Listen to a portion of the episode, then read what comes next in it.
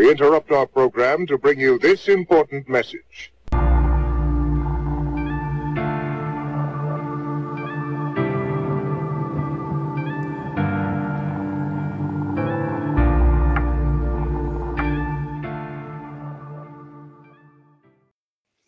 Well, good morning. Today is Tuesday, June 27th, and my name is Scott Schara. I am Grace's dad, and I have come to believe that one of the reasons God allowed Grace to go home early was to wake me up. And this podcast is called Deprogramming with Grace's Dad because of that fact. The thing, the thing that I've woken up more than anything else to is how programmed I was to believe the lies that my teachers, my parents, unknowingly for the most part told me. And now that i'm waking up i have a responsibility that i've never had before. And so this podcast is one of the reasons um, that i think uh, god took grace was that we can uh, all utilize our gifts and some doing something like this to wake other people up.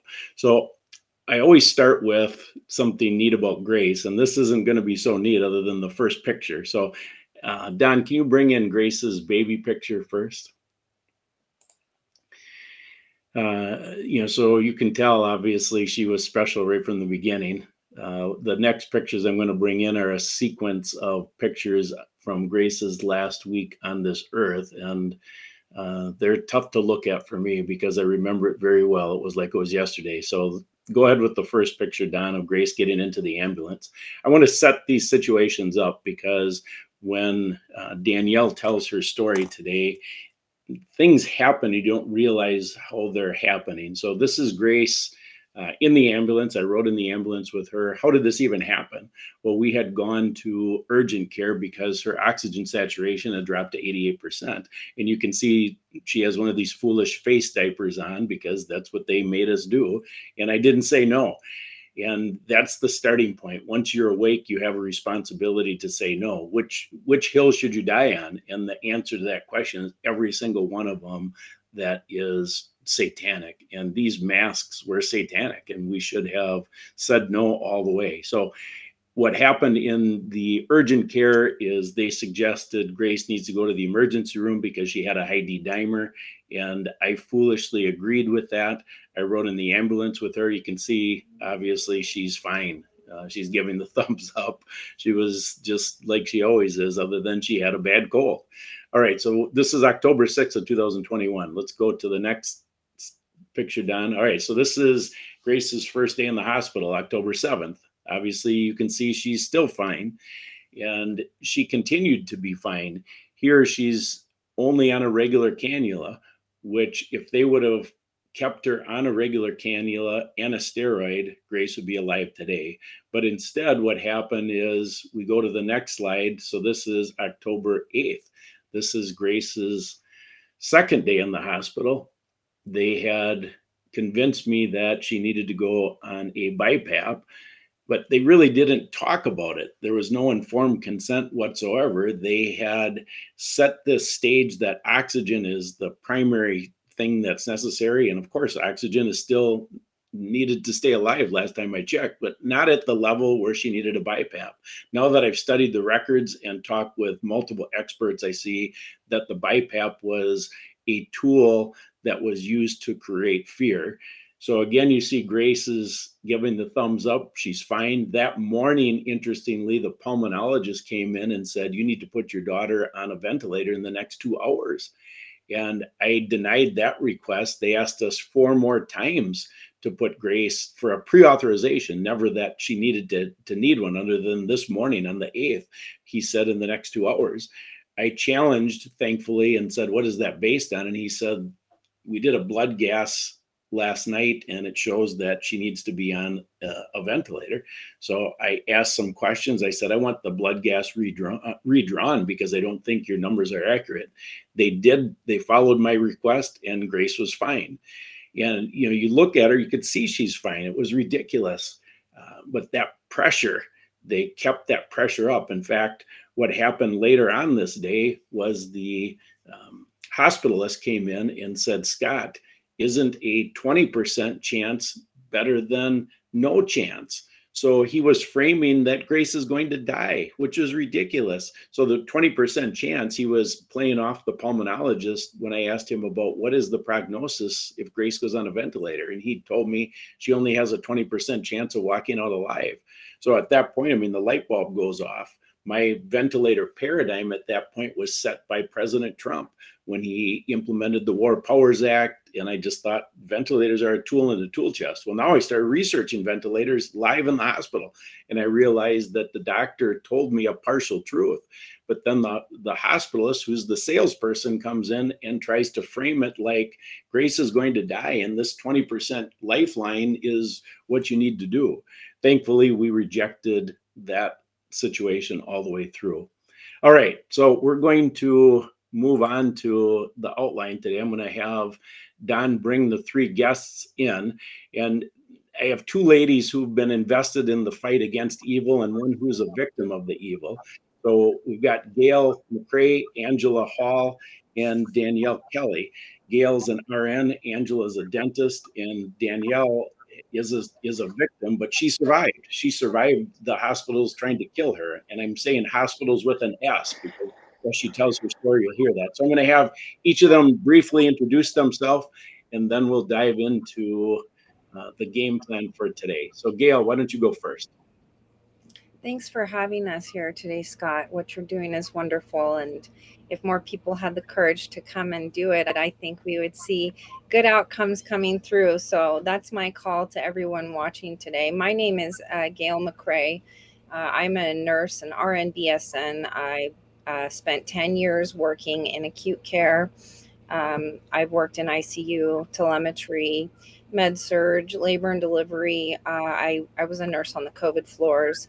I completed a double master's nurse practitioner to become a primary care provider. Uh, the school wouldn't allow me to complete my 700 clinical hours to get the um, degree because I was refusing to take these uh, COVID shots. So that degree was taken away from me at the last minute. Uh, so that's uh, that's my background in a nutshell.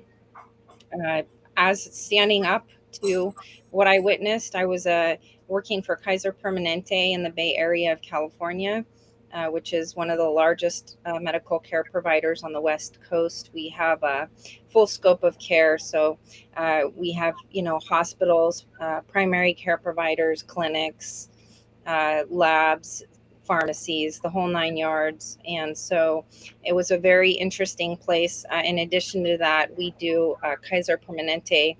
Uh, contributes research to the Kaiser Family Foundation, which is one of the largest research organizations in the country. Uh, so we also uh, are constantly seeing seeing things occur around us that are being uh, charted and documented uh, in order to submit evidence uh, to create protocols. So uh, there are many things that I noticed from the first moment of the COVID lockdowns uh, that signaled to me that there was a misalignment in what we were being told and what was actually happening in the hospital setting, uh, which which helped give me the courage to uh, to do the right thing when the time came. So I'm here today to uh, try and encourage other people to recognize what's happening instead of turning away from the truth so that we can start addressing the medical murder that's occurring. So thanks for having me. Yeah, it's good to have you here. What are all those letters behind your name again? Give me all those. So uh, the RN is the license. Uh, the BSN indicates that I have a bachelor's in science and nursing, and the double nurse practitioner that I was supposed to get was a, a, CNM and women's health nurse practitioner. So that would have been uh, for delivering babies and wow. taking care of women. So my letters are my letters are DAD, and I also have BS, but the BS stands for something else. All right, so we'll let that go right now. Angela, go ahead. Good morning, Scott. Thank you for having me. So I am a I'm a general dentist and I um, work for the uh, our local uh, VA hospital serving veterans. Um, I just have to say a little disclaimer. I do not speak on behalf of the VA. Um, I just am here to tell my story. Um, but I've been at, or I was at the VA for about 13 years. Um, have a very successful track record there, no disciplinary action. Um, and then, of course, um, COVID hit, and I, I, worked through the height of the pandemic with no uh, no shot, of course. Then in July of 2021, the VA system mandated the vaccine, which I filed a religious and medical exemption for because I do have an underlying medical um, condition. Um, and, and, I guess that I, I, was just kind of playing the game. I, I on a, a moral level, did not want to take it. But um, anyway, um, so I did not take the vaccine um, or the, the shot. Um, and that was, again, it was mandated in July of 2021. Then, of course, the, um, the executive order came through in September of, of 2021. Um, but I, I stood my ground and, and did not take the shot, and I'm still employed there today. I never missed a day of work, but it was uh, a battle that I had to go through for from July of 2020, 20, 2021 until they finally actually um, issued a memo on September 9th of 2022 saying that they're just going to kind of let us be for now. We do not have to take the jab. Um, but I'm here because I just want to encourage other healthcare providers to to to stand up for their medical freedoms. And I was taught such a valuable lesson serving the veterans for the last 13 some odd years. They gave so much of their lives to stand up for our freedoms. This was the least I could do um, to stand up for the freedoms that I felt were being stripped from us uh, faster than than we could even keep up with. Well, that's fantastic. Uh, you know, this morning I just talked with uh, a mom and she was telling me about her daughter who was a nurse and said that you know basically you don't understand scott. She's got to follow the orders. And i said believe me i understand. And she doesn't have to follow the orders because she can mm-hmm. quit. And mm-hmm. anybody that follows orders to kill somebody and uses the excuse of following orders is going to be held to account. If not in this lifetime in God's timeline for sure. And I have no tolerance for that whatsoever. You know, these nurses who followed orders are why my daughter Grace is not here anymore because the nurse in Grace's case had 14 years of ICU experience, so she knew better. And you know, we're going to drill things down as we get into Danielle's story. But before we do the story, Danielle, tell a little bit about yourself. Hi, my name's Danielle. Nice to meet you guys. I am from Los Angeles. Um, I feel like Wilson in that show, like hiding behind the fence with the logo. I'm like, should I speed up? Don, Don is so sharp. You see what he just did? He automatically he just removed it. Thank you. I'm like, this is so uncomfortable. I don't know why. Um, thank you, Don. Um, thank you, Scott. So um, I am a super athlete. Um, and my stepfather was a four time Olympian. He's actually ranked 24th in US history to this day in the decathlon. My mother was an elite pole vaulter. I began lifting weights when I was, I think, 15 and running track with my family when I was four. Um, and so I was diagnosed with diabetes when I was 13.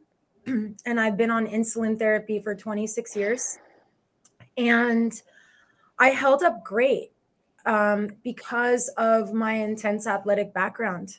Um, I've done a lot of yoga teacher trainings. I've been doing hot yoga for almost 20 years, which when you do any kind of activity in a heat fasted, it puts your body in a regenerative state called AMP kinase. So it does not have to be Bikram yoga, which really was designed for the double jointed. Um, your organs aren't even really supposed to go into those movements. and I am double jointed. So, oh um, yeah, so it works for me as a type 1 diabetic. But it took a lot of years and a lot of doctors if, to learn this, by the way. It's not something that most people know, and it's not easy to Google either. So I got COVID, direct exposure from somebody like in physical close proximity. Um, actually, it was a, a, a, a someone tried to kiss me at the gym, and I was like, no. Yeah. When I got COVID, Didn't I don't want to cross over into your story yet, Danielle. No, no. Oh, okay, so, sorry. Because we're going to uh, do that sorry, separate sorry. so we can all comment. Oh, sorry. Okay, That's thank okay. you for stopping me. We'll get into the story later. Yes. Okay. All right. So it's the short version is you are physically fit, you know, out of all the people who should have survived COVID, you should be right at the top, right? Yes. Yes. Yeah. What I was getting to is is since then I'm not able to do any of those things and it's a lot has changed. Yeah. Since and we'll, we're going to walk through that because I want us to all Yes. learn from the story. Yes. All right. So sorry. I'm calling today's program How to Avoid the Trap of the Medical Industrial Complex. Last week I had Mr. Griffin on. We did something different because he fielded audience questions. Today we're going to do something different again. Today we're going to have Danielle walk through her entire COVID experience and then Gail, Angela, and I will comment as she tells the horrific story. And I'm hoping that everybody will gain some um, tidbits to navigate the new healthcare paradigm. So, how new is this healthcare paradigm? I'm going to have Don play an old, or not an old clip, but from Plandemic to a clip that shows how far back this goes, and then we're going to uh, jump into how what's going on today, just to show how nefarious it is, because this has been going on a long time. COVID exposed the nightmare, but it's been going on for way longer than COVID. So go ahead and play the Plandemic two clip, Don. Around the same time that John D. Rockefeller seized U.S. media, he also hijacked U.S. medicine. When it was discovered that drugs could be produced from petroleum, America's top oil mogul ordered his army of propagandists to invert reality accordingly. Medicines used for thousands of years were suddenly classified as alternative, while the new, petroleum based, highly addictive, and patentable drugs were declared the gold standard. After buying the German pharmaceutical company that manufactured chemicals of war for Adolf Hitler, Rockefeller leveraged his political influence by pressing Congress to declare natural healing modalities unscientific quackery. Rockefeller then took control of the American Medical Association and began offering massive grants to top medical schools under the mandate that only his approved curriculum be taught. Any mention of the healing powers of herbs, plants, and diet was erased from most medical textbooks. Doctors and professors who objected to Rockefeller's plan were crucified by the media, removed from the AMA, and stripped of their license to teach and practice medicine. Those who dared to speak out were arrested and jailed. When evidence began to emerge that petroleum based medicines were causing cancer, Mr. Rockefeller founded the American Cancer Society, through which he suppressed that information. John D. Rockefeller is duly credited as the founder of the pharmaceutical industry and the reason that medical error is currently the third leading cause of death in America. This is not an indictment against doctors. More than anyone, they are under the stranglehold of the single largest lobbying power in Washington. Every year, the pharmaceutical industry spends at least twice the amount as big oil to influence laws, policies, and public perception. Thanks to Mr. Rockefeller, the architect of American monopolies, no industry has more power over our lives than Big Pharma. So we start with God's way, God's natural plan to heal our body. There's a stake in the ground driven in by the Rockefellers in the early 1900s. And then we see the second law of thermodynamics really take off. And where is it at today? This will shock you. This is uh, from Monday's news. It just came out on Monday. So, Don, this is, can you just bring up that news clip? I'm going to see if I can read the quote from it from what you bring up. All right, can you scroll down just a little bit? So first of all, let's just look at the title. Sorry, Don. So the title, this is in Monday's news. Doctors won't help patients kill themselves, so state enlists nurses. So this is the state of Hawaii. Let's scroll down. I'm going to share with you what one of the Hawaii senators said. A little bit further, down. All right, right there. Senator Joy San uh, Buenaventura said that the new law was necessary because there aren't enough doctors willing to help kill their patients.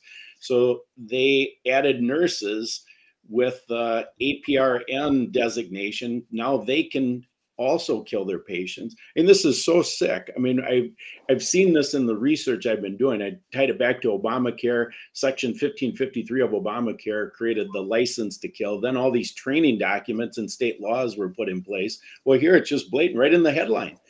there isn't enough doctors willing to kill patients, so now we have to add nurses to the list. And this is this is so evil, you you can't make it up. All right, so that's our background. We've got God's way. The Rockefellers drove the stake in the ground, which is the second law of thermodynamics, started it on fire. And now we're at today where we have death panels, we have the medical assistance in dying, assisted suicide, uh, euthanasia, like what took Grace out, all of those things. So it is no surprise that when you hear Danielle's experience, uh, that it, it even happened. But it's it's because this has been set up for many, many, many decades. So Danielle, as you start talking about your story, I want all three of us. So uh, Gail, Angela and myself, I want us to look through the lens of what's wrong with our system and why is this happening. And so I'll stop you momentarily when when it seems logical, and then all three of us will comment so that we can see what went wrong and how can we stop this. So Danielle, the floor is yours. So I got COVID um, December. I'm sorry, the very first week of January 2021 and I had just had ankle surgery a, about a week and a half prior, December 19th, so maybe a little longer. Um, and my ankle went septic within a few hours, and my mom rushed me to the Encino emergency room. And Scott, I had sent you a photo of my ankle. I, I don't know if you're going to use it or not, if you want to or not. But they were well aware that I had um, been a type 1 diabetic since age 13, and they knew that I was what's called a brittle. Um, so they is the hospital that you went hospital, to? Yes. So this hospital you've gone to before? I've been there before, and that same treating ER doc has treated me before. I remember right. it like it was yesterday, just like yeah. So let's just walk through the check-in process. I don't want to miss I don't want to miss this because the check-in process, what happens is they make you sign this stupid little screen with the fake pen. Did that happen? Well, this was in Encino Hospital, so you're still using pieces of paper on a clipboard and a pen. but um, they did have a COVID waiver. Yeah.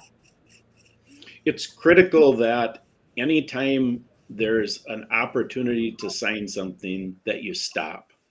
You've got to read what you're signing. Oh yeah. This is not the world we live in is that we should have a distrust. We should have had it before, but if you're not awake to this now, you're a fool. We should have a complete distrust for anybody in the medical system until they've shown that they can be trusted and there's some bright light tests you can ask. What do you think about the jab? What do well, you think I, about ivermectin? You know, you can ask some very innocent questions, and you can find out very quickly if there's somebody that is uh, following the the lead of the government, they've been bought, or they're independent. All right, keep going, Daniel. Yeah. So, and I did not um, get the vaccine. I was, I was too worried about well, I don't need to get into why. I was just afraid with a pre-existing condition how it would affect me as a type 1 diabetic. Um, do you does Angela or Gail, do you have any comments about vaccines in general outside of just this jab, which we know this jab was never a vaccine. That's public record at this point with the Brook Jackson case. But do you have comments about vaccines in general?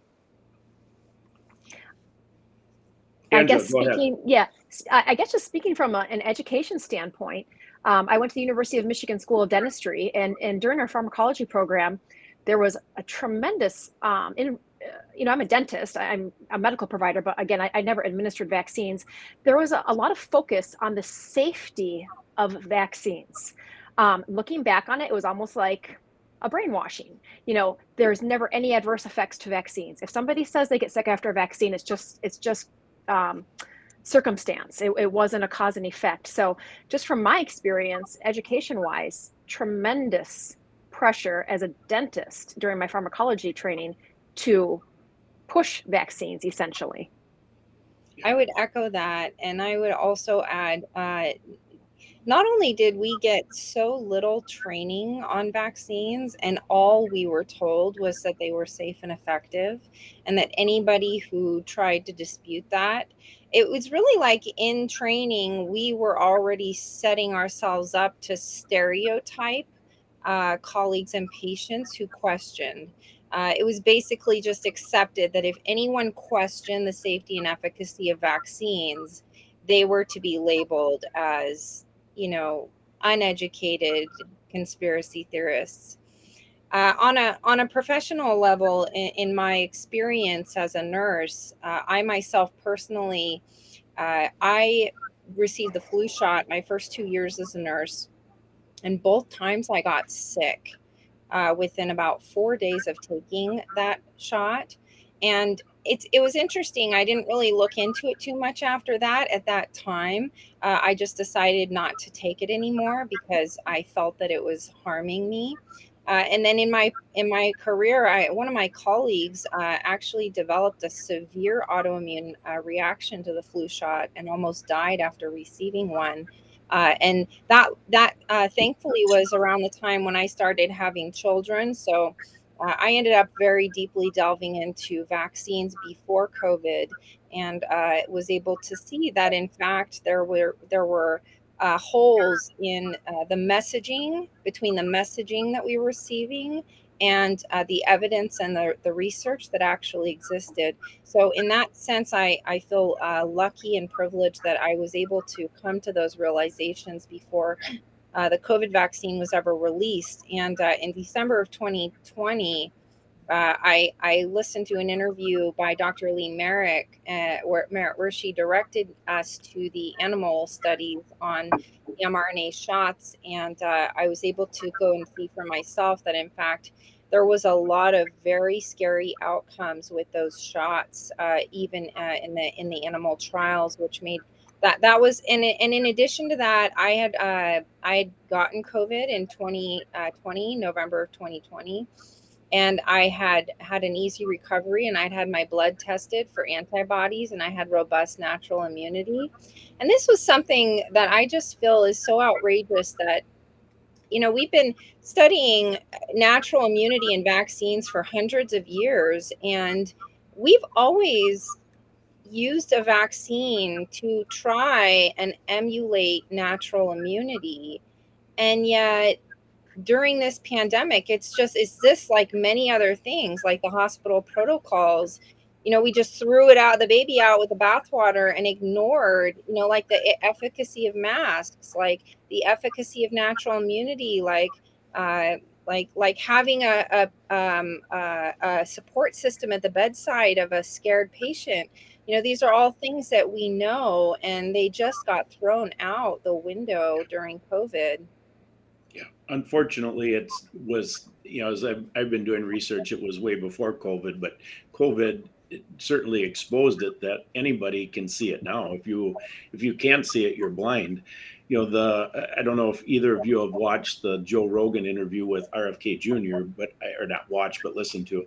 I, you know he really drills this down. There's you know we have created a vaccine culture that attempts to replace god and that's the fundamental problem. And it has been programmed into as you said angela into the the whole system. So you know these people i i heard dr pierre kory testify uh, in front of the wisconsin legislature and he said you know it, it there's whole medical practices that the pediatrician is just vaccinate, vaccinate, vaccinate because that's what they're programmed with. And you know, he once he got awake, he he stopped it, stopped it all completely. Okay, Danielle, back to you. Keep keep going. We'll try not to interrupt with such a big interruption, but it's kind of sets mind. the stage. No, I don't mind because I I'm going to share something to relate to what everyone just shared. Um, when I I did an animas Ping commercial a couple years ago and everyone on set obviously had type 1 and every single person who had type 1 had some terrible thing that they went through. And this is in reference to your friend that developed an autoimmune disorder. I distinctly recall being incredibly ill from the flu shot. And then i began to not feel good. And i have been convinced my entire life that a vaccine is what caused my type 1 and my little brother incidentally got it when he was 15. And I'm convinced that it's epigenetics and environmental because the same families eat the same way, they go through the same things, they do the same, you know, they take the same vaccines. And, um, but I mean, there was one person that had been stung by 200 bees. And so I've actually never really believed in even type 1. And I have my own research that the medical industry sort of creates it with by administering hormone therapy because I've met other people that were diagnosed and they reversed it with diet. Three months later, their pancreas was working fine. So it goes through a trauma and it begins to default. The beta cells begin to die, and they call it autoimmune that our that my immune system turned on the beta cells, and I just don't believe it. So anyway, um, and uh, you know, I always wanted to be a doctor, and I learned very early on I just listened to a, a podcast with Huberman, Andrew Huberman. I'm going to pull it up really quickly to reference what he said. Doc, yeah, Jack Krause and Andrew Huberman. So they were talking about they think that the information taught in medical school only 0.01% of it is actually correct. And what I'm learning about diet and lectins and fermented foods and when you should eat and how much is completely against everything I was ever taught. I'm I've, I'm 26 years into this insulin therapy game, and it took what happened with COVID and what the hospital did to me and trying to heal from that to then learn things about type 1. I, I actually have have a good chance of my maybe reversing it, the damage from the insulin therapy. If wow. I can, yeah. Outstanding. I've met other people, it's not impossible. It's just there's no cure in the pharmaceutical, but it is in God. It exists in nature. It exists in learning. Oh, I'm gonna. What I need to do is um, I'm gonna do DNA tests with Ancestry.com and 23andMe because even though they all go to the same lab in North America, there's about a 10% overlay gap missing, and then I'm gonna have my DNA analyzed for markers because I want to know exactly how to heal my body. And it's obvious that I have a gluten sensitivity and things like that. But anyway, I'm just amazed at how little I knew before this journey and, and how much I've learned. I, I every day I just feel overwhelmed by what I don't know and what I want to know quickly. So anyway, um, my mom rushed me to the Encino ER, and the doctor had treated me before. Um, I had been there a couple times over the last decade for diabetic ketoacidosis, which is where your blood sugars are really high, you're leaking ketones and you're not responding to your insulin, or for whatever reason, your blood sugars aren't coming down, or you're not able to stay very hydrated. Thank you, mom. She just brought my insulin. Um, and this time was different. So I tested positive for COVID, and they told me when they gave me Dilaudid, which I said, why, why would you give me Dilaudid? Because my ankle was hurting, but like I had broken bones where a shot of morphine would have been sufficient. And Dilaudid is much more uh, powerful and it's a it's a it has a much higher neurotoxicity. And they gave me so much dilaudid then and there on the spot against all my questions because i don't do well on painkiller. I get very nauseous. Like i'm the kind of person that when you get vicodin after a surgery i don't take it. And i just don't enjoy it. And um especially it's hard on your liver. It's it's just not you know. And so I didn't know it had paralyzed my vagus nerve, and so you know they had I wanna, me. I want to just I want to stop here because of. Yeah. I want Gail and Angela to comment about how can the doctors do this? You know, they under the AMA Code of Ethics 2.1.1, they're supposed to provide informed consent. But this, what just happened, that that event is the typical situation they seem to just be on a track and they are going to do whatever they want no matter what. Because you said he did this over your objection. Yeah i wanted to know why dilaudid and not something like morphine because i mean for me i had only ever had morphine i think twice in my life and i remember it was like i mean it you're just immediately like you don't feel any pain anywhere so and my I, my simple view, but I want Gail and Angela to comment. My simple view is that is not the time to be nice and to say, Doc, if you're going to do this, I'm stopping you right now. I'm moving to another hospital. I'm firing you, and it's over. Because that is that seems to be our only defense. But I, I you know, I'm just a dad. That's all. I- my I was credentials are assured into GAD. it. yeah i was assured into it you know like he reassured me it would be fine and it was safe and i was like okay okay you know um But they lie. So Gail and Angela, how Yeah. I mean, how, how would somebody? How would this be stopped for somebody that's going through this? How would you stop it? It's been confusing to for me since the beginning of my career as a nurse how we manage to give uh, patients who are in respiratory distress medications like Dilaudid. Uh, it was discouraged when I was in training in nursing school while we were told that it was contraindicated, and it it's just been practice for the whole time I've been in the field. Uh, I definitely agree with you, Scott, that the only way to deal with this is to be very uh, rude and assertive. I mean, I guess not rude, but uh, assertive, directive, and insistent. Uh, and that really, I think, is going to be the answer in many of these circumstances. Uh, you know, we have just become really easily directed because we're raised to believe that medical practitioners are you know in a sense superior or they know better or uh, they they have the expertise to give us these guidances. And i think what people really need to understand is that's not how we need to be engaging with these practitioners at this point. At this point we can see very clearly that these systems are captured by the pharmaceutical industry and they are being regulated on by three letter agencies that are setting protocols that have our practitioners arms tied. And unfortunately the practitioners are too weak minded to question the protocols and uh, step forward and do the right thing and uphold their oath.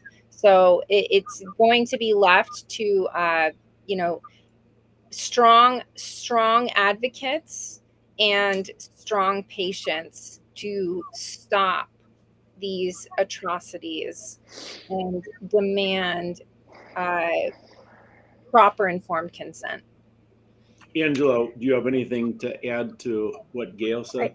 I do. I agree with Gail 100%. And just as a maybe as a non-provider perspective, um, you know, as a child, we're raised to, to hold doctors in the highest regard with the highest respect, and that's how I was as a child. Um, so you know, you, you trust what the doctor says. You don't um, you don't ever question it. And I don't want to say they're a higher authority, but they have education, they have the background, they have the experience. So as a patient, especially when you're in distress or you're ill, you just have trust in those doctors and that's how i you know i think that's how the majority of us were raised and the the, the world we live in as a provider um, covid this this whole pandemic completely woke me up to the fact that i wasn't giving my patients freedom of choice and i, I deeply regret that now but um, if patients came to me with concerns regarding fluoride or amalgam um, or different things that they had concerns with i um, I disregarded their concerns, and I, I feel terrible saying that, but I um, reflected on my education, which I held. Uh, I was very proud of my education. I worked very hard um, to, to get where I am, and I never, ever doubted my education until COVID. Um, all of a sudden, I, I question everything I was taught. Now, the interesting thing is, um, providers like me who have been um, forced to stand up for what they believe in and stand up for medical freedom, most of us, or a lot of us, have left the industry. So, what I, I'm afraid that the outcome of this is providers like me, nurses, doctors, who who will stand up for their patients and who will give them a voice, they have been pushed out of the system. Um, so, I think that that is just another um, pitfall to this whole situation. Yeah, I, Yeah, I I'm agree. one of them. I've been pushed out of the system and I refuse to return because uh, I cannot um, practice ec- ethically. And I actually want to add one more thing on to what you said, Angela, because I think it's really profoundly important to understand. It's not that the practitioner's um, guidance should be completely disregarded, but patients need to understand how to demand uh, alternatives. uh, how to.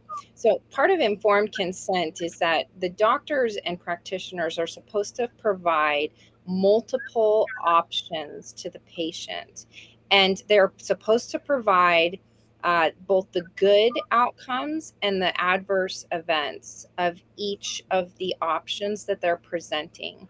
And unfortunately, in this situation with COVID, we weren't given uh, those requirements of informed consent.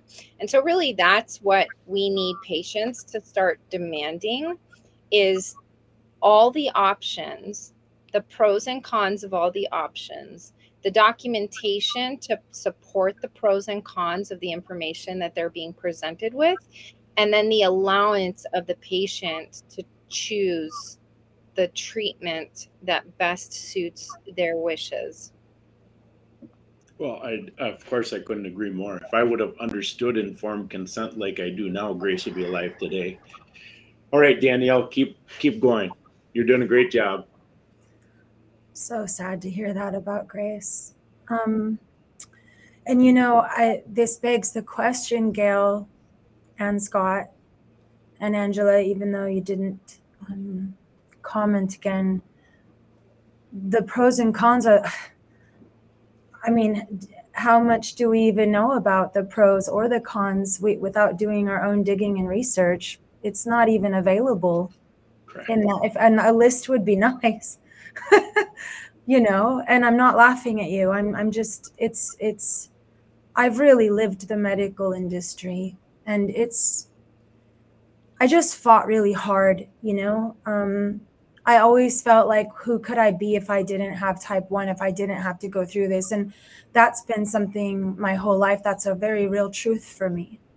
I don't always know what i'm available for. I just wake up and find out. And and it's it's not fair given how much I like if the endless counting and having to be awake every day for that 8 a.m. shot and all the, the preparation and the maintaining the hydration and every single thing that goes in my mouth, I have a consequence for immediately somewhere. And nobody knew, you know, what diet I should be on. I, I still don't know, not without a, a DNA analysis. Um, so, anyway, it ended up the long story short is because I'm not sure how much time we have, but it happened then and there. From the moment I got to the first ER, my life changed forever. It took seven hospitals in three months, and my mom can tell you she got COVID with me. She moved into my apartment with me. She slept on my couch. We rotated the bed in the couch. The heater was in the living room. And we couldn't figure out why. I was going home and I just couldn't stop vomiting and I was severely dehydrated and malnutrient deficient. My weight dropped from a healthy 140 pounds and I'm a fit 140 and I'm five foot seven. So a lot of people with weight, it's um, you know, muscle mass is it weighs a lot. My visceral body fat around my center is still six, seven percent. It's just I, am just a lean person. And so I, I dropped from 140 pounds of lean muscle to 123. And I remember I looked in the mirror and I was like, I'm, I look like I'm dying. And right now I'm 126, but I, I was so low this year, I dropped down to 112 because gastroparesis, forgive me, the family cat is playing. Um, gastroparesis, um, it's an added layer to type 1 that, that in the medical industry just it's failing me. I'm now blind in my right eye and going blind in the left. And i'm getting a shot in my eye friday and then laser in the other one two weeks later. And then two weeks later we'll see what the other eye needs. But it's five weeks of having to be home at my mom's for her to take care of me no matter what. Um, but each hospital would just bring me in admit me.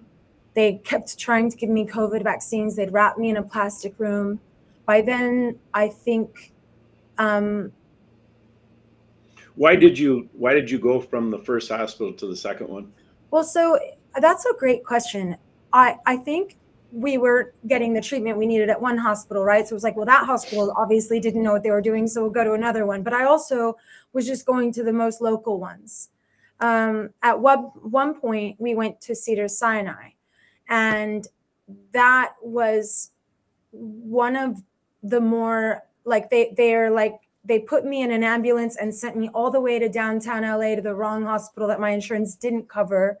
And then it took me to Valley Presbyterian. It was like a three hour ambulance ride in the most acute agony, freezing cold, metal clanking everywhere, like miserable experience, you know? And it's like, um, because having type 1 diabetes and having a pre existing condition ever since Obamacare, I automatically get my basic needs met through Medi Cal. But I've done PPO and it makes almost no difference in the quality of care and what's available. So it makes more sense for me to be on Medi Cal. And so um, finally, my mom drove me all the way out to Thousand Oaks to Los Robles, and they were the seventh hospital in three months. Um, they did a, a, they put me under and they did a test and diagnosed the gastroparesis.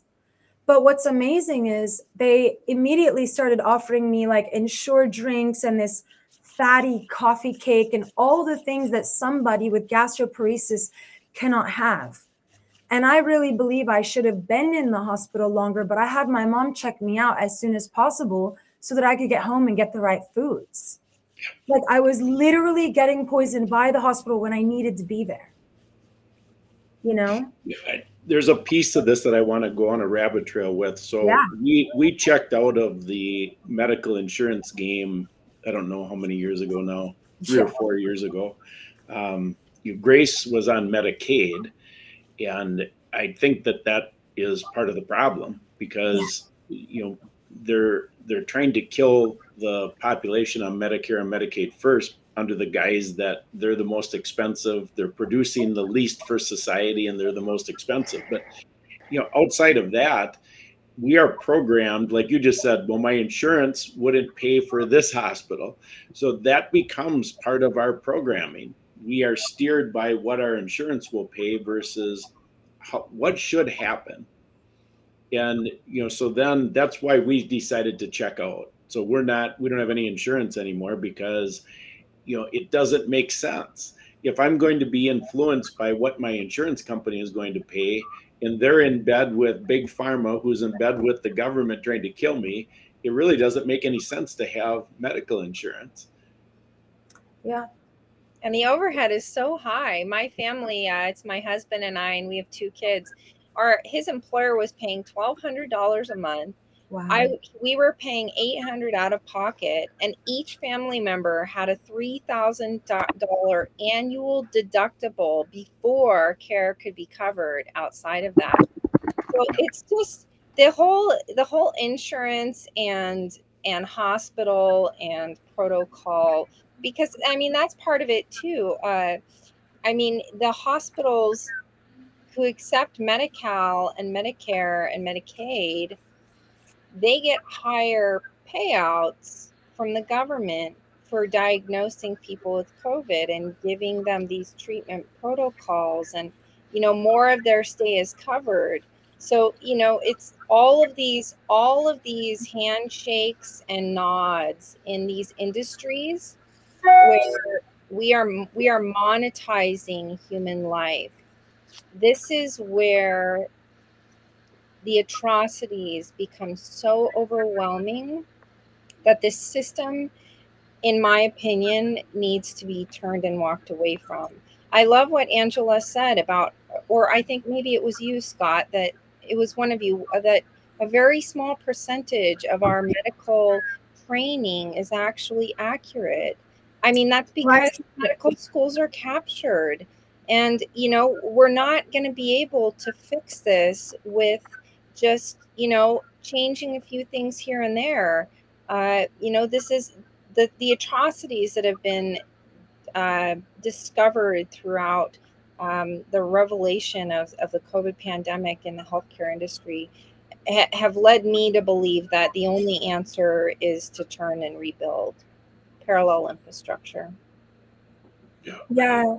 I, I agree with that. I'll just tell you a quick a quick example of how much money is involved here. So, I developed or I found out I had heart disease six years ago, so I get my blood tested. Well, I had been doing blood tests through on my own, and the last time I had a blood test, it was through LabCorp. Uh, they charge five hundred dollars for the whole. I, I get about fifty parameters tested, And so then we checked out of the system, went to a clinic that's not in the system, and they happened to have LabCorp as a service there. So I thought, oh, this is great. So then I went into that clinic, got LabCorp to do a draw, but then they don't, they didn't bill through that clinic. They billed directly, and they sent me a bill. So the prior time, same same set of labs, other than I got a D dimer and one other test, a, a blood type test and a D dimer. And the prior time, the labs cost five hundred dollars. They sent me a bill for $3,300 for the labs. and so then when I called, they said, "Hey, I'm not paying this." Yeah, I said, "This is ridiculous." I showed you guys are the same company. Here's the test I had last last time, and they wrote it down to seven hundred. So that just gives you a perspective as to what is going on. If I would have had conventional insurance and the doctor signed off on those tests, that I mean, oh, you know, We spend more money in the United States on healthcare than the top three other first world countries combined. And we have the uh, youngest mortality rate in the world. And we have the highest amount of obesity and the highest level of chronic disease. What does that tell us about the medical system in this country? That speaks volumes to me. I, I think it's right on. Angela, did you have a comment before we go back to Danielle? No, I, I, I do appreciate what um, the idea that we need a new system. We need medical care providers to to maybe go back in time a bit to where when I was a kid, there was a, a doctor that you know hung his own shingle um, downtown and treated very independently. They weren't mandated um, by the hospital system. Um, you know, one thing that I found very alarming um, was you know I live in a very small town. All the doctors have now left private practice. They all work for a hospital of some sort. I have a um, legitimate medical underlying medical that prevented me from taking the jab. My my primary care provider was prohibited from signing my medical exemption. They would lose their job. That's how they pay their bills. They are being dictated. So, and my, I, I believe my primary care provider 100% agreed with my reasoning. So, the the system is it's been corrupted, um, which we all know. But it, it, we need to to break it into a million pieces and start over because it, it just is not working. Yeah, the same thing happened to me, Angela. Uh, I uh, I experienced an extraordinary uh, mask reaction uh, right after the mandate of masks and starting in uh, April of 2020, and I could not. This so my entire face. I'll send you guys the photo. Was covered in boils, and I could not get a doctor to write me a mask exemption because they'll they, their licenses were were bound by the Yeah. protocols. Yeah. Yeah. I um I'm a as a general dentist I you know the the oral cavity is my specialty and there's a tremendous amount of contraindications to mask wearing. Um, so at our local school, had a, uh, you know there were a couple local children who were having adverse reactions, so I evaluated them and, and wrote mask exemptions. Well, after those were submitted, the school changed their policy to it had to be an MD or a DO, not a DDS, um, you know, not a dentist, where they would accept those letters from. So, what do you do? That's insane. All right, Danielle, back to you, back to you. um yeah um i had i would i had quoted the um the podcast with andrew huberman and jack krause who they're the ones saying that 0.01% of what's taught in medical schools is accurate um and things like that um i had a friend of mine send me a two part four hours each their podcast that they did and it was so it was like a reset button on my entire understanding of myself. It's still um, I've I've now undergone 12 rounds of ozone. Um, and since contracting, not contracting, since my vagus nerve was paralyzed and my weight dropped, and it's been very hard because my body's not absorbing nutrients the same and I am not able to work out the same, and my blood sugars are not the same. And three years ago, I had no signs of diabetic retinopathy. So to be totally blind in this eye and be told that this one too, and it's really um, disheartening. Um, I've had a GoFundMe. At this point, I'm totally unable to take care of myself or work. And so the GoFundMe is, it, it's what paid for all of the ozones. I had three rounds of stem cells. And it's hard to say if they helped or not because this year I was so sick that I called my mom from Mexico. I had gone there because that was the most affordable stem cell clinic that I could find. And I said, You got to get the dog. I don't think I have a week left. And I said, Mom, I'm not going to survive another relapse because something would trigger this relapse where two to three weeks would go by where I cannot stop vomiting. And when I say I cannot stop, I'm talking about like not a moment's rest. I'm talking about 24 hours a day. I have videos where my lips are blistered from the bile being so acidic. And so to be home and hydrated and have my weight at 126 feels like an answer to a prayer. I cannot tell you because I'm not alone. I have my whole family making sure that I'm hydrated, making sure that my blood sugars are good, making sure the dog is getting taken out. Like my mom is handling almost every conversation I'm having with my doctors. You know, I'm not even the one engaging anymore. And it's it's really um I don't know. Like, I just don't know what the future holds for me because the medical system, all they've said is you have this the rest of your life, and these are the medications that we want you to be on. And um, I was doing biocharger sessions, which is an electro it's an electromagnetic frequency machine. It has all four frequencies of nature, and these are the machines they were using in those holistic schools that got shut down by Carnegie and Rockefeller. These are the medicines that are thousands of years old, and so um, I also found what's called a Theralight bed. It's something I initially I was interested in the light stim bed because it infuses all the mitochondria with red light, but this is much more advanced. Um, and I have yet to try one of their sessions, but my goal with every medical treatment is just to I want to bring back to life my vagus nerve to heal my gut microbiome but these are things that hospitals and doctors do not talk about. These are all considered alternative and holistic medicine. And guess what? They're the only things that are working to heal me. Correct. And the medical industry won't do research on them because pharma won't fund them because the agency is captured. And this is really why I wanted to come back to parallel healthcare infrastructure because it, so I when I was fired in October of 2020 uh, one for refusing these shots. I had experienced so much trauma in the hospital setting uh, because of what uh, witnessing what your th- people like your daughter went through, Scott. Uh, I had PTSD. Uh, I was engaged in things that were uh, so um, so atrocious, and you know it's interesting. I think back on those moments, and I and I look at my colleagues, and I wonder, you know, how is it that God gave me the eyes to see and the ears to hear? And um, you know, I really think that that a lot of this comes back to um, you know faith and courage and ethics. Uh, I have always been a courageous person, and uh, I think that that Danielle and Angela would agree that you know that's really what has come forward here is that the courageous practitioners and the courageous patients uh, are coming forward to shine the light and show others how to be courageous because it's been my experience that uh, I'm, I'm partnered with Dr. Christiane Northrup, and she told me something very profound that I take with me every day. She said, Hopelessness, helplessness, and despair are the tools of, of the devil.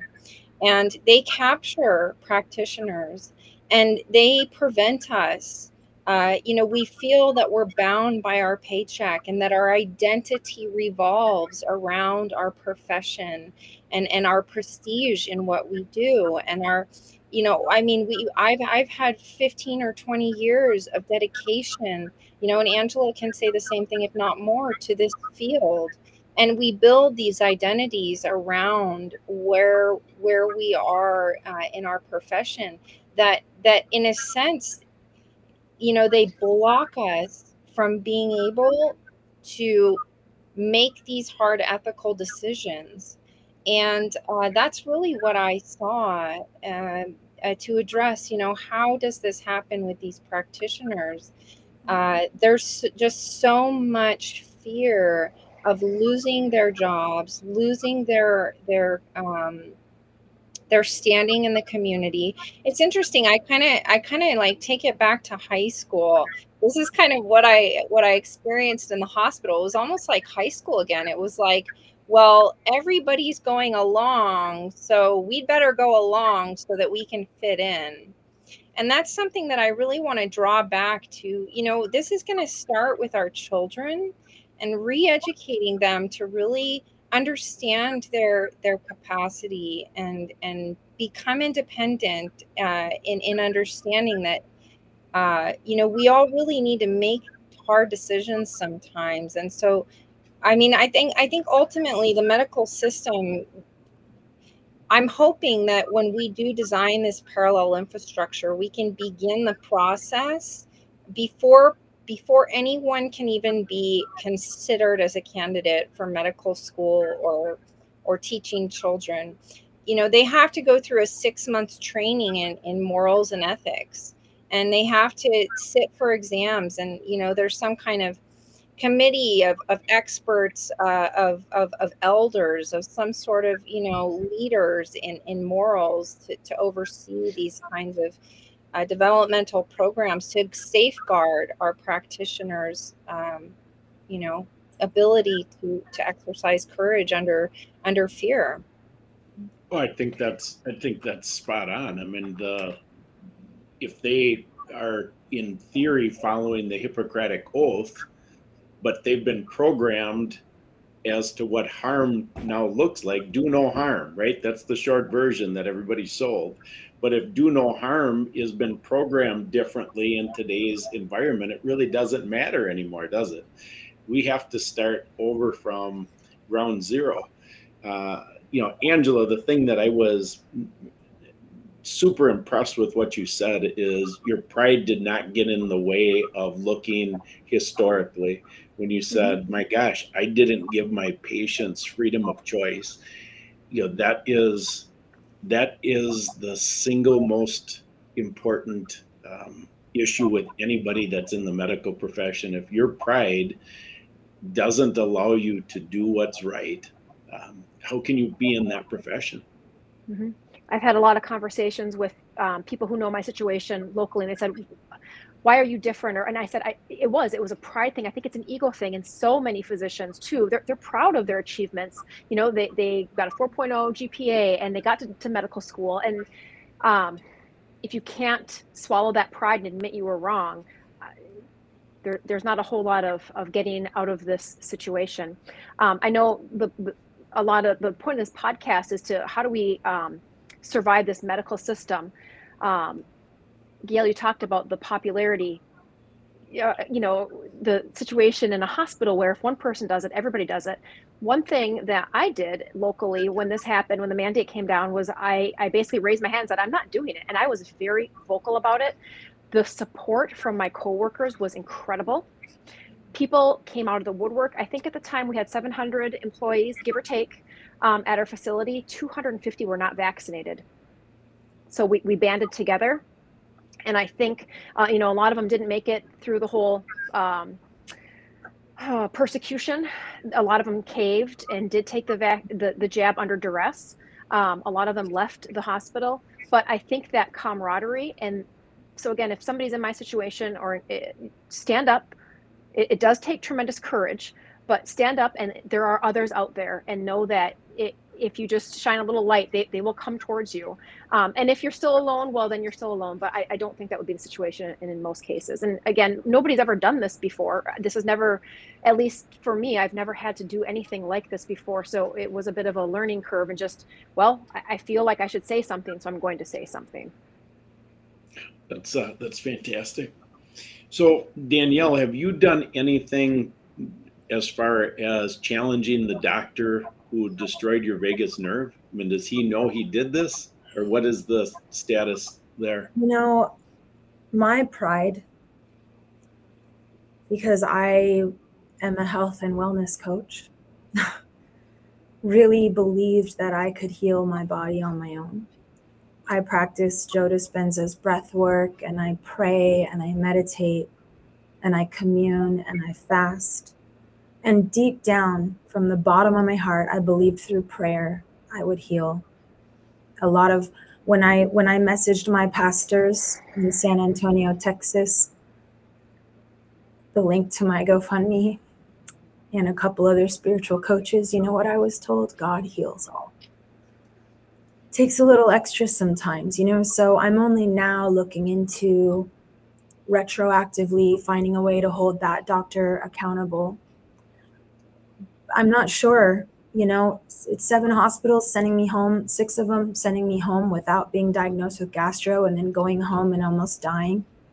Where did the malpractice begin and when did it end? Because it just seems to me like a lot of it was not okay from an ethical standpoint and moral. And I just remember being alone in these rooms wrapped in plastic. No one comes, you know, understaffed except for like the last hospital. And I also just thought, you know, did he know the risks? Like, did shouldn't he have? Like, like looking back, it's so obvious Dilaudid would do that. It almost seems anybody would know. And I've now read about it doing this to a lot of people, especially if you're pre-existing health condition is there and you know um so i'm only now i'm only now looking into it now that i feel that i i just don't have the resources it takes to get better you know i i um the gofundme my fa- friends and family literally saved my life but it's not enough to carry me through to healing what, what i believe it could be healed but with the right alternative treatments. Um, you know, I, I'm not able to just go to the the the Theralight bed and go get sessions every day. It's especially here in LA. And I tried seven ways from Sunday to get the founder of LightStim to loan me a bed because I heard he loaned it to NBA players and he just kind of just kind of didn't respond. But he did say, I'm welcome to drive out to the factory in Irvine and use it every day. But I don't have four hours of gasoline in my back pocket every day either. So, you know, and he's like, Oh, you can buy a used one for 30,000. And I'm like, But when is your, that's your commercial bed? Like, when does the private one come out? He told me he was developing it like two years ago. So, you know, um, I, I I now feel obligated to hold that doctor accountable. Actually, I've had a huge change of heart in these last two and a half years where um, I'm not willing to remain silent in my knowledge. I have a lot of knowledge to offer people in healing their bodies. And um, and different you know methodologies that they can use such as the Theralight bed or cryotherapy or you know there's many different types of things that do different things. And i think they all need to be integrated. Like, a, like if I could just have a big center of holistic healing with a room for every treatment and people could just go in and do all of them. I've done apparently I've done more intravenous ketamine than anyone in the FDA and I got to tell you it was by coincidence that I did that after I got covid but it helped my pain levels so much because I'm almost always chronically inflamed in some way now and I'm almost always having some kind of a a discomfort or a nausea and I've just learned to live with it and find the blessings. Like this has given me such a deeper connection to myself and others because by learning to live with the pain and, and accept it and and move through how distracting it can be, I'm able to get out of it by hyper focusing on service to others, you know. We're not alone.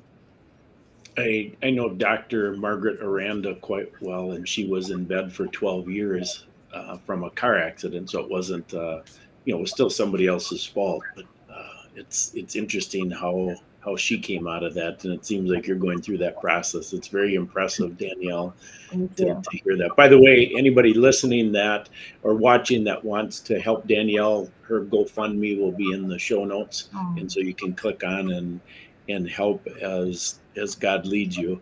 Um, so holding doctors accountable, I and, and nurses. It, it, it's a strange thing. I mean, it, most people are aware that we filed the first of its kind lawsuit in Grace's murder, and you know we'll see where it goes. We have a hearing July 14th, but I'm not encouraging people to file a lawsuit. We felt God leading us in that direction, but the the cabal had set up the network of state laws that really preclude us and anybody from filing a lawsuit.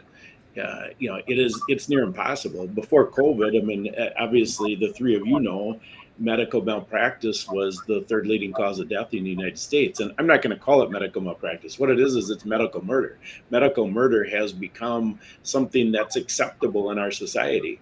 And with COVID, of course, it's now number one because there was 1.2 million Americans murdered in hospitals in the 39 month COVID era. And so that put the, the, uh, you know, ahead of cancer and heart disease, um, medical murder is now number one in the, in, in what kills people in the United States. And it's acceptable. I, I can't wrap my head around that, but you know, now that I understand it, I, I, I can't get on enough programs to talk about it. So Danielle, I, I want to have everybody give their their thoughts to wrap things up. What are I want you to lead that Danielle, and then we'll have Gail and Angela comment, and then I'll I'll go to some closing comments that I have. Sure. Um, what what would you like me to focus on for you, Scott? That's that's up to you. What do you want to oh, focus on relative um, to your journey? Yeah, I you know one of the things I, I this year was really truly I can't imagine 12 years in a bed, but it was like six months of and there's videos of it on my social because I started opening up. Um, you know, I I couldn't understand I, I how how this could happen. And then I started feeling this these these shocks of these waves of shock at the things I was learning and how like easily fixable some of this was. And so I would just encourage people to to make sure you have a strong foundation within to really listen to yourself and listen to your intuition and really and really hold fast in who you are and what your body and your mind and your heart is telling you no matter what the wall of doctors and insurance companies and pharmaceuticals are pushing onto you. Joe Rogan, I'm so happy you guys mentioned him just just played a video of all these different media clips from all over the country saying the exact same thing. It sounded like a voiceover of thousands of people reading the same script. And so I would encourage people don't get down conspiracy theorist rabbit holes. Conserve your energy for what serves you, what serves your highest self. But, you know, my biggest thing now is to be gentle and have compassion and grace for myself and recognize that others may not realize what they're doing and it's my job to protect myself by listening to what is right for me. Like now if i could go back in time i wish i had insisted on morphine and not dilaudid. I just wish because i did bring it up. I remember the conversation and his face like it was yesterday you know? And i remember watching it go in and i, I remember thinking god that looks like the shot of death. And boy was it. And i and just like you with with grace and i'm not you know i did i it, mine was a, a longer slower burn because i'm a fighter i'm a health coach. My many doctors have said anyone else would have been dead. I was just so strong. I'm a bodybuilder. You know i'm an endurance athlete. I live for sweating and breathing and it's like sensory integration for me. My whole family's on the spectrum the autism spectrum. We're all very sensitive you know? So i would just encourage people just trust yourself. You don't have to villainize the people around you. You can live and lead with love in your heart, but really, really be a warrior. The meek shall inherit the earth. That's the people who are strong enough and are capable and they refrain. They're not the weak. So, well, yeah, I think that's uh that that comment about your intuition. So what I relive, what you're reliving is that if you would have just stood your ground, and what I relive with Grace's death was when I was taken out of the hospital by an armed guard. Why didn't I take her with me? I'm sorry. Scott. Yeah, so you relive those things, and you know you you share it so other people don't have to follow in those foot, footsteps. So uh, thank you for sharing that, Danielle. Gail, you're next. Go ahead. What is your wrap up comment? My wrap up comment would definitely Oh. be words of encouragement. Uh, I I think that it's very easy to just convince yourself to do nothing. And we need practitioners and patients to just do something. Even it's even if it's something small, do something. Um, in that note, you know, I'm gathering expert witness testimony with standfirmnow.org. Uh, we're trying to arm every litigating um, victim and attorney, you know, an attorney in the in the world ultimately uh, by by creating um, an overwhelming amount of expert witness testimony that can't be disputed. So that's my my way of taking action. Um, it, with regards to supporting people who are in these terrible situations, I'm not sure if you've mentioned these organizations before, but um, American Frontline Nurses and Remnant Nursing, those are two organizations in the United States that people can contact if they need resources. If you are, you know, you are a family member is in the hospital and you feel like you're being abused or you're concerned about overreach uh, reach out to one of those organizations. They have staff ready to assist.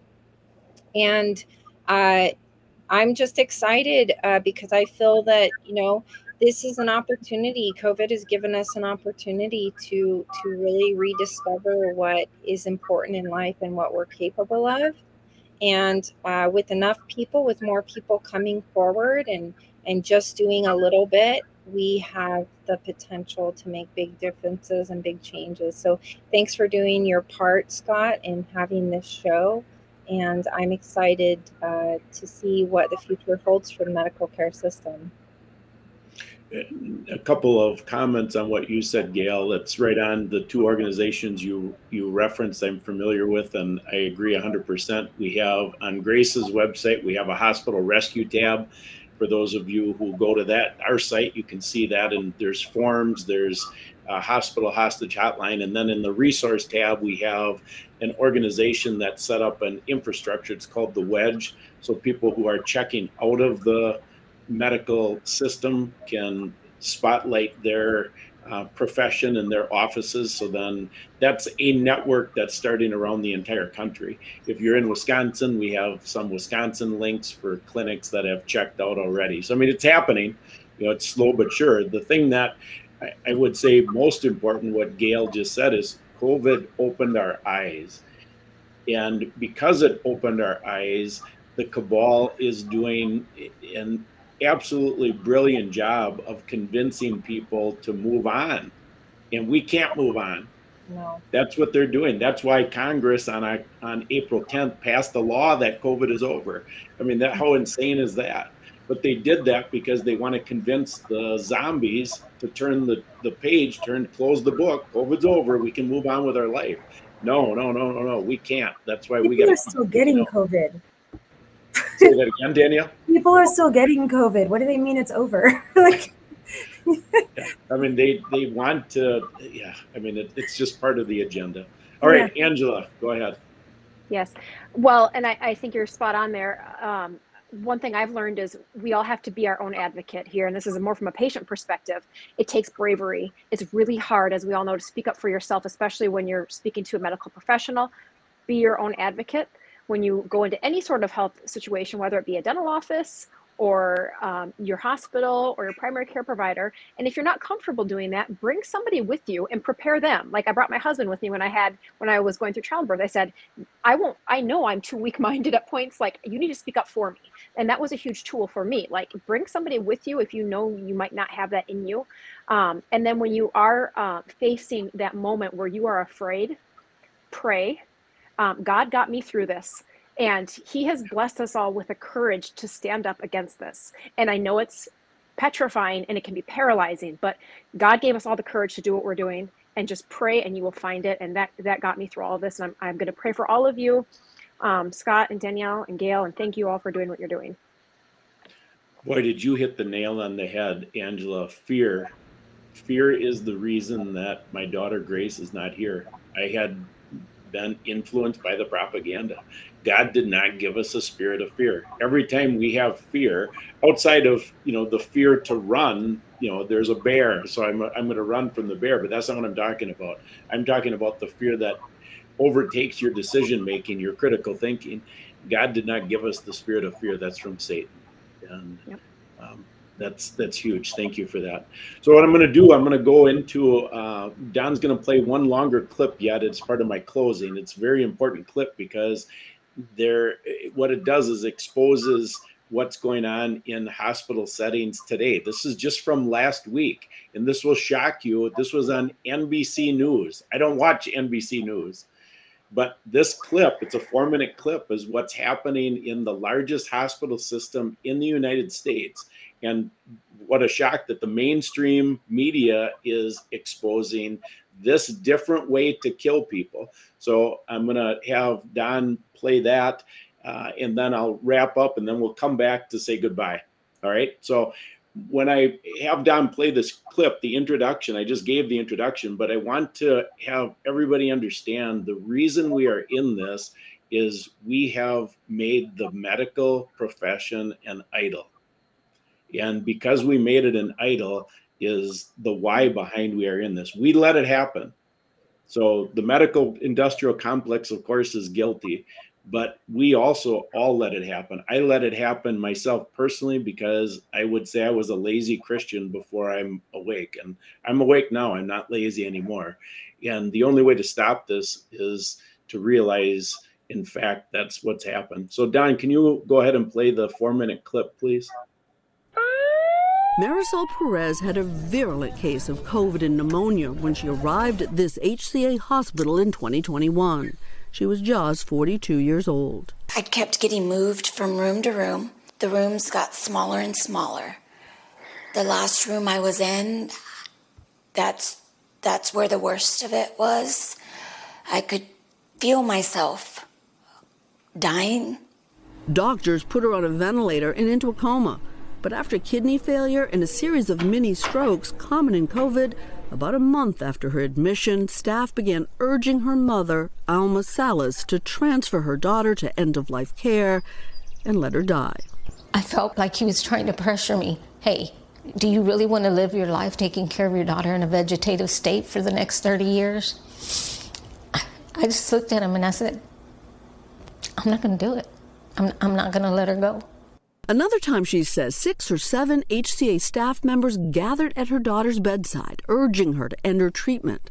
One nurse, Salas says, was very aggressive and came in repeatedly. She got really angry. I was like taken aback. The pressure Salas describes exists at some of HCA's other 170 plus hospitals. Staff are pressed to get patients into hospice, where life saving treatments are withdrawn, and the incentive is not necessarily patient care, but the improvement of hospital performance metrics. This, according to six nurses and 27 doctors who've practiced at 16 HCA facilities in seven states and who spoke to NBC News. Because if a patient dies in hospice, even in the same hospital bed, their death will not be counted in the hospital's mortality statistics, a key factor used by those who rate hospital quality. And the better the rating, the better for business. I'm not afraid of speaking up in what I believe. Dr. Ghassan Tabel practices at an HCA hospital in Southern California. He was the only physician of the 27 doctors we talked to who agreed to go on camera. Dr. Tabel says HCA is constantly pushing doctors to reduce the time they keep their patients in the hospital and threatening to punish those like him who don't conform with the loss of their hospital privileges. In fact, he sued the hospital about this issue, and the hospital settled for an undisclosed amount in 2019. Why would the hospital care about that? There are financial reasons. Length of stay is central to their business. Length of stay is critical because when insurance runs out, hospitals have to pick up the tab. So moving patients home or to hospice opens up a paying bed faster. I met with administrative uh, personnel and they said, regardless of the reasons, I have to find a way to lower these numbers. Are you saying they really didn't want to hear about exceptions? They would superficially ask me why, but didn't seem to be interested in the real reasons. The 26 other physicians we spoke with agree. People can stop their care at any time, but to coerce somebody, to force somebody to do something, you're breaking many boundaries, crossing many lines. And, and, and that's what I would have strong objection to. It is critical, he says, that families and patients understand the consequences of going into hospice. When you deny care that is life saving, that, I mean, basically you took away life. Hospice care is appropriate in many cases and is being used more and more. But the growth rate of hospice transfers at HCA facilities is roughly double the national average. Were you aware that the compensation that the head of HCA receives, Sam Hazen, is tied to keeping the death rates low at his hospitals? Wow. No, I had no idea. When I listened to this, uh, so a friend sent it last week. This was on NBC News uh, on the 20th of June, just last week. I was shocked. You know, I knew this stuff was happening, but to see it in mainstream media was a shock. And I was glad to, I was actually glad to see it because we need to wake people up. You know, a long time ago, so this is maybe 30 years ago when I knew that I was one of God's. I was listening to a pastor, and when these type of things come up, so when you listen to what we talked about today, I'm guessing you will want to be prepared. And he said there's two mistakes you can make relative to any preparation. The first one is failure to prepare. So obvious there's things that you should be doing. The more important thing is the second mistake is relying on your preparations we rely on the finished work of Jesus Christ. Mm-hmm. And if we are serious about relying on Jesus Christ, that means our first step is repentance. And what what does everyone need to repent on? We have a incurable desire to rely on men to fix things instead of God, and that never works. And that's why we're in the mess that we are in. Uh, Jesus died, was buried, and rose again on the third day, so that whoever believes in him will be reconciled with the Father and have eternal life. And Jesus said, Apart from me, you can do nothing, nothing. So we do have a responsibility to prepare, but we cannot rely on the preparations. Don, can you bring up the you mess with the wrong girl picture? I, I'd like to show this when I can. We have these posters that are we use when we're doing rallies for grace, and we we rely on Genesis 50:20 is what we're standing firm on. I'm going to read it. Uh, Genesis 50:20 was uh, written with the story of Joseph, and you know, Joseph went through a lot of a lot of pain, but he stood on solid ground with God. And Genesis 50:20 says, "You intended to harm me." But God intended it for good to accomplish what is now being done, the saving of many lives. And all four of us today are in that boat. We want to be used by God to save many lives. God's still on the throne. Uh, it might look like Satan is winning, but we know the victory belongs to the Lord instead of having the ladies give the final word, they we already did a wrap up. I'm going to have Don play a short clip from Attorney Warner Mendenhall. Uh, Warner is the attorney in the Brook Jackson case. Brook Jackson filed the False Claims Act against Pfizer that proved beyond a shadow of a doubt that this uh, jab was never a vaccine. It was a prototype uh, under a contract with the Department of Defense. Uh, Warner's team is working on Grace's legal case and helping us prepare for the lawsuit, which we have our first hearing on July 14th. And Warner calls a spade a spade in this one minute clip. So after this is done, I'll have Don bring us all back to say goodbye. There are situations that we have seen that I believe deserve prosecution for murder.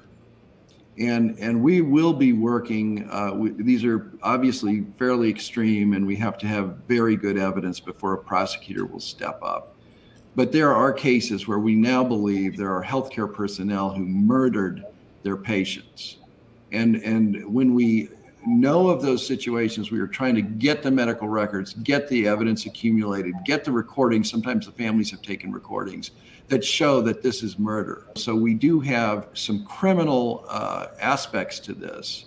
And I think just convicting or even bringing charges against some doctors and even hospital systems for murder uh, will shift the chemistry of this and, and put the fear of God uh, back in uh, to the white coats who have led us astray in this process. Remember, Danielle's Give, Send, Go will be in the show notes, so please scroll down and see and link to the Give, Send, Go in the show notes. And ladies, thank you very, very much for coming on today. This was really a gift. Thank you for having us. Likewise. Thank you.